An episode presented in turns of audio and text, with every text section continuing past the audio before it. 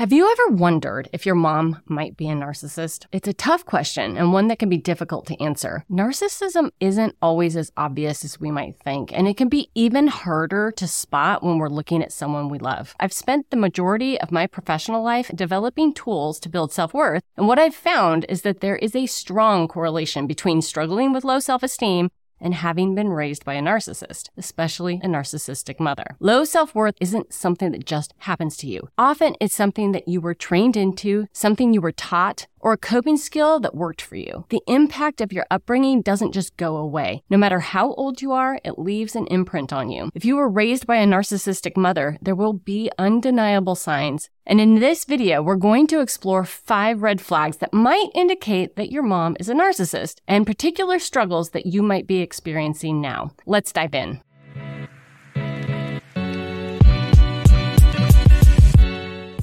Hey there, I'm Meadow DeVore. On this channel, we explore tools to build self worth and master life. To start with, it's important to understand what narcissism is and isn't. The term narcissist is sometimes used to label someone who's vain or arrogant or grandiose. And if that were the extent of it, I don't think they'd cause that much harm. But narcissism is far more dangerous. The term narcissism comes from the Greek myth of Narcissus. Narcissus falls in love not with himself, but with his reflection. And Echo, the mountain nymph, fell in love with Narcissus, but could only echo back exactly what he said. So no matter how much she loved Narcissus, he only cared about his reflection. She could only mirror back what he said. And this is exactly how narcissism works. They don't love themselves. They are enamored with an image that doesn't exist. They are unable to love those around them, but need an echo to mirror themselves back. This is what it feels like to be raised by a narcissist. Your job is to be the echo that is never loved, while they spend their lives worshiping an image they'll never actually become. Narcissism Narcissism, or Narcissistic Personality Disorder, or NPD for short, is described as exaggerated feelings of self importance, an excessive need for admiration, a delusional sense of status, a lack of empathy, and the willingness to exploit others for their own gain. This typically shows up in two different ways the grandiose pattern, and the vulnerable pattern. The grandiose narcissist always needs to be the center of attention, and they expect their children to be part of the audience that adores them, helps fuel their status, and serves their unending need for attention and admiration. Think about the evil queen in Snow White or Emma Thompson's character, the Baroness in Cruella. The vulnerable narcissist or covert narcissist is harder to spot yet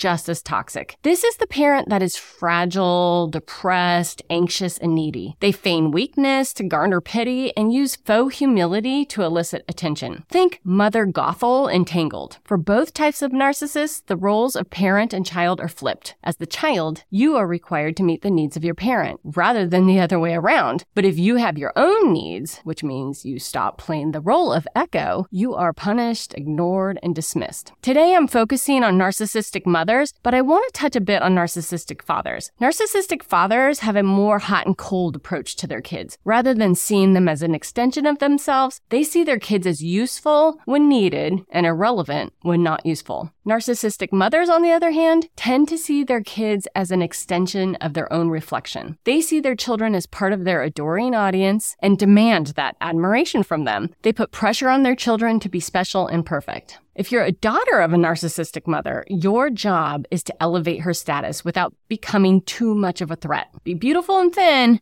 but don't be too beautiful. Be elegant and charming, but don't step on her toes. She often wants you to feel inadequate and uses that to inflate her own ego. Your job is simply to make her feel good about herself. It's to echo whatever reflection she's fallen in love with. If you're the son of a narcissistic mother, your job is similar, but rather than seeing you as a direct threat, your job is to be her substitute husband. You are to love and adore her and to make her look good, but to remain in an Oedipal relationship with her. Your job is to see her as the fairest of them all, to never fall in love with a stronger or better woman. She wants you to sacrifice your own life in order to serve her. So now let's look at some of the signs that you might find in your own life if you were raised by a narcissistic mother. Sign number one, you believe that you are responsible for the happiness of others. You often default to apologizer, caretaker, or people pleaser mode. When your mother is a narcissist, you are trained from a young age to see love as transactional and to perpetually apologize for anything anything that inconvenienced her. You were taught that love was earned by either doing something for her or by achieving something for her. Because of this, you internalize the idea that love is conditional and therefore believe that you need to please others or serve others or earn your place in a relationship or a community. Even today, you might find yourself saying, I'm sorry for things that are clearly not your fault or responsibility. Because we've been trained into this, we are susceptible to recreating the dynamic. We befriend narcissists, date narcissists, and even marry narcissists because we have been taught to be the perfect counterpart. We are the echo and we apologize when their reflection isn't perfect. And then we people please and caretake to reflect back the image they adore. Sign number two, you feel like you can't trust yourself and you often doubt yourself and your reality. When you've been raised by a narcissistic mother, you've been raised to believe that the mythological reflection in the water is more important, more real, more desirable than anything else. Her inflated image, her need for attention, her need to win, her need to use you is more important than anything you experience. When you're raised like this, you're brainwashed into believing her and not yourself. And as an adult, this leaves you riddled with self doubt and also makes you an easy target for narcissists narcissists and predators. Sign number three, you believe that you're not enough. You struggle with self worth and you think you should always hide your inadequacies. Think about what happens when you're raised by someone who has no capacity to love you and instead is completely absorbed in their own reflection. What happens when your only purpose is to echo admiration back to someone who will never be satisfied, who can never be satisfied? You literally learn that you are not enough and that you will never measure up. You are only worth the constant stream of attention and adoration that you can supply to her. And that will never be enough for the bottomless pit of a narcissist. To have self worth,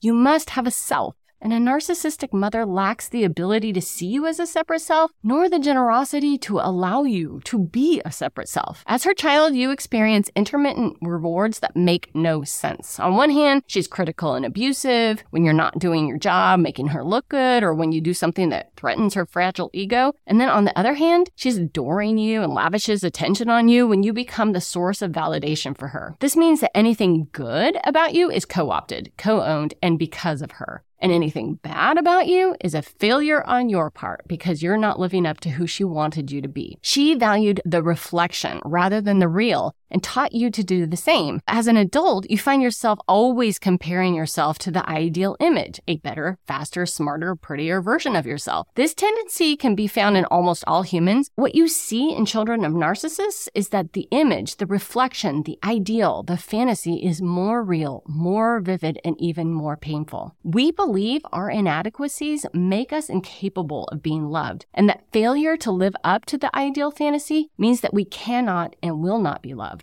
Therefore, we do everything we can to keep our flaws hidden. If you want to know more about building self worth, my best selling book, The Worthy Project, is available for free on Audible. I linked it in the description. Sign number four you believe that you are a burden to others. You feel guilty for having needs. You believe that your feelings aren't even important. Because narcissism revolves around a self entitled need for constant admiration, a narcissistic mother has a hard time seeing her child as having needs or emotions that deserve attention. You've been groomed to believe that your needs and your emotions caused your narcissist parent pain, inconvenience, and emotional distress. A narcissistic mother cannot be bothered by something something that takes her attention away from the object of her own infatuation herself. If you were upset or hurt, sick, cold, or hungry, she did whatever she had to do to shut you up and make you behave so that she could get back to pursuing her own needs. She taught you that you are a liability, a burden, and difficult to endure. You learned that your needs and your feelings were unimportant, and as an adult, you feel that anyone else's feelings and anyone else's needs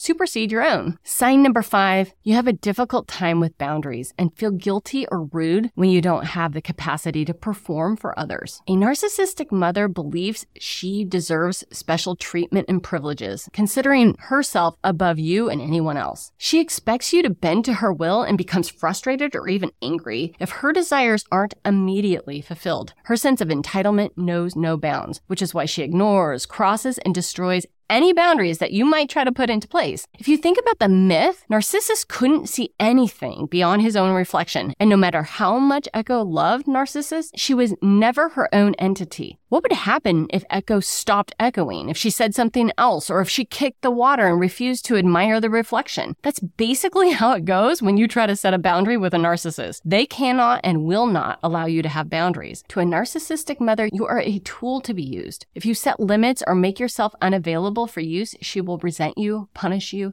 and do whatever it takes to devastate you into complying with her. She'll use your own compassion and empathy against you, making you feel guilty or rude when you don't do what she wants.